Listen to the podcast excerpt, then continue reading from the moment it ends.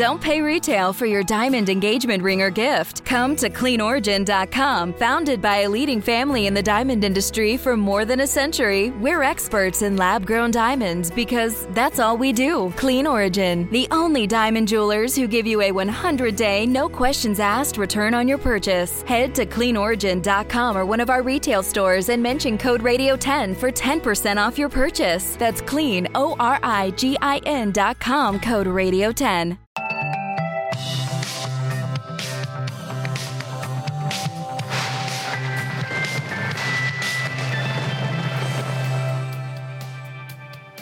And welcome to Weather Geeks. I'm Doctor Marshall Shepherd from the University of Georgia, and I, I can't contain my excitement. Uh, my guest today, I've been a big fan of for many years.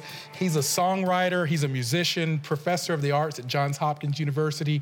Ladies and gentlemen, Thomas Dolby. You may remember his song, She Blinded Me with Science, but she, he has so much more uh, awesome music. Let's talk a little bit about what you've been up to from your days as a pop music icon to a Silicon Valley executive to an academic. Tell us about that transition. You know, at the end of the eighties, I got sort of disillusioned with the music industry, really. Yeah. Uh, you know, I was making my music on a computer, the same computer that my fans had. And then the internet came along. Sure. And I thought, all I have to do is, you know, hit a button and...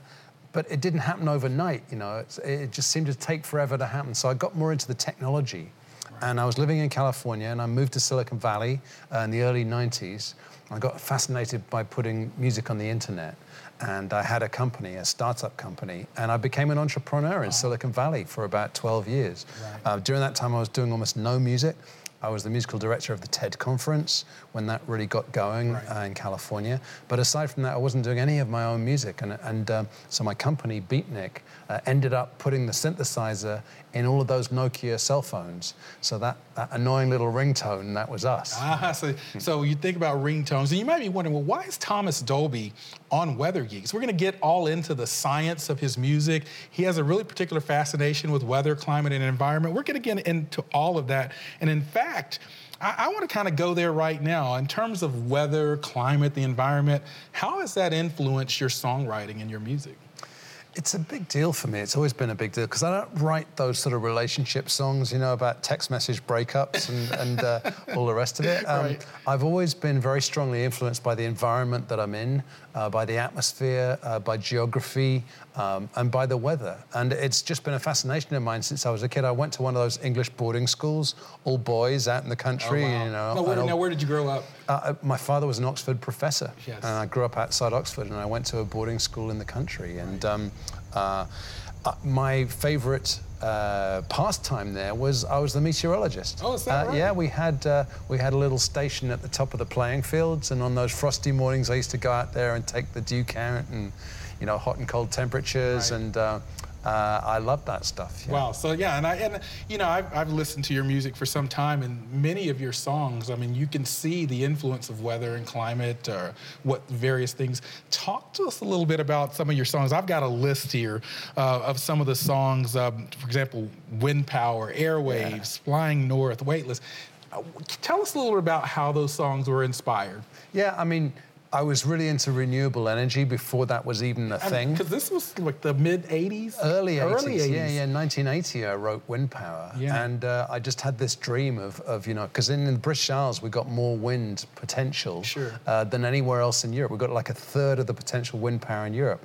And I dreamed about, you know, wind farms out right. in the sea. And, in and the early eighties. In the early eighties. Now, guess what I see out of my window yeah, over turbine. there? I see, yeah, turbines. Wow. What about uh, Mulu, the Rainforest? That, I was listening to that coming in. That's that's off the yeah. Flat Earth album. Yeah, yeah. That was the title of a book that I saw on the spine of a book, you know, like in a, a bookshop one day.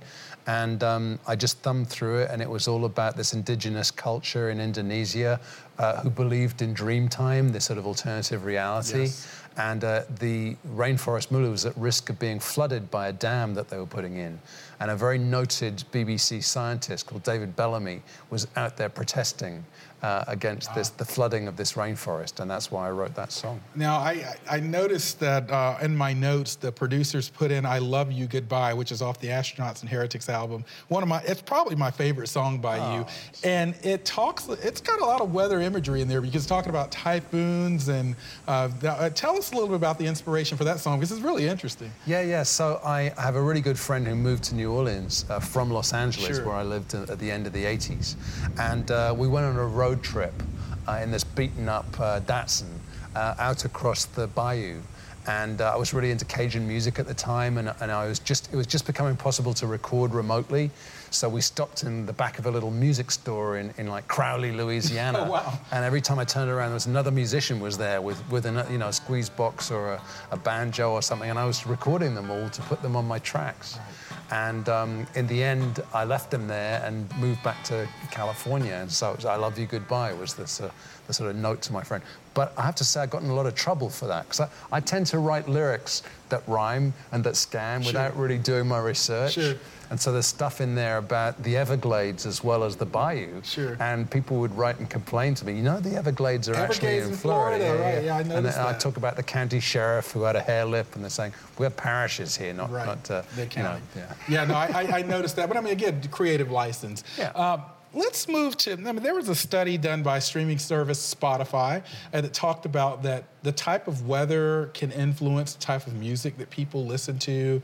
Um, do you buy that? And in turn, does the type of weather or the environment you're writing in influence you in some ways in terms of your mood or your perspective? It's a huge influence on me. I think the first thing a songwriter does is they look out the window, you know, and so it's gonna, the weather's going to be reflected, and, and it does affect your mood in a, in a very big way, and and in the British Isles more than most places, because it, you know, five minutes go by and it's changed dramatically. Yeah. It's so random there, you know, there's no weather patterns really there. It's just complete chaos. Well, I was going to ask you if there are any particular favorite weather types or patterns that you enjoy or like to write to, or just inspired by or interested in? Well, I have to tell you about where I live in the U K, okay. which is on the East Coast in a very remote village that has a population of twenty-three. twenty-three? twenty-three wow. people, no pub, no shops. It's very low-lying. It's at threat from the rising sea levels. And, uh, you know, there used to be a land bridge to Europe from, from England. You could walk mm-hmm. to Holland one, you know, thousands of years ago.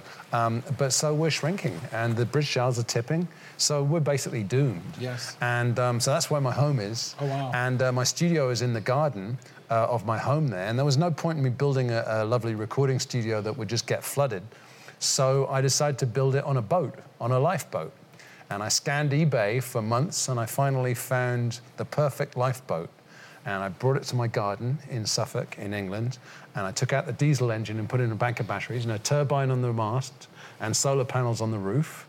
And I started making music. And, and... I, I want to talk to you a little bit more about that in the last break. Yeah. But when we return, perhaps known for his song, She Blinded Me with Science, Thomas will tell us what he thinks of those who are actually blind to science. Okay, it's time to commit. twenty twenty-four is the year for prioritizing yourself. Begin your new smile journey with Byte, and you could start seeing results in just two to three weeks. Just order your at-home impression kit today for only fourteen dollars and ninety-five cents at byte dot com.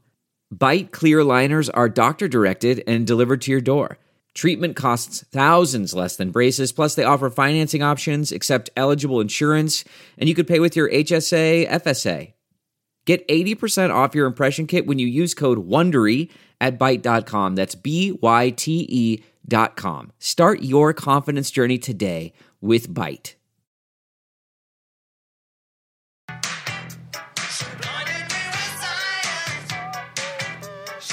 And we are talking with Thomas Dolby, pop icon, recording artist, artist Grammy-nominated, and also uh, we learned in the first segment of Weather Geek as well. We're going to bestow that term on you.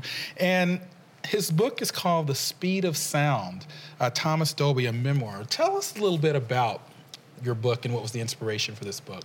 So it's really the fact that, you know, I grew up in, in London in the new wave era. Yeah. So what was in the headlines was stuff like the Sex Pistols.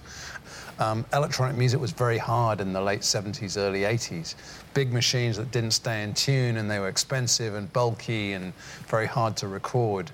And um, I was just always a D I Y fanatic, you know, so I would just find a way to, you know, solder these things together and make bleeps and blips with them and turn them into music mm-hmm. somehow. You've really always, in all of your music and all of your songs, talked about technology and yeah. and, and science.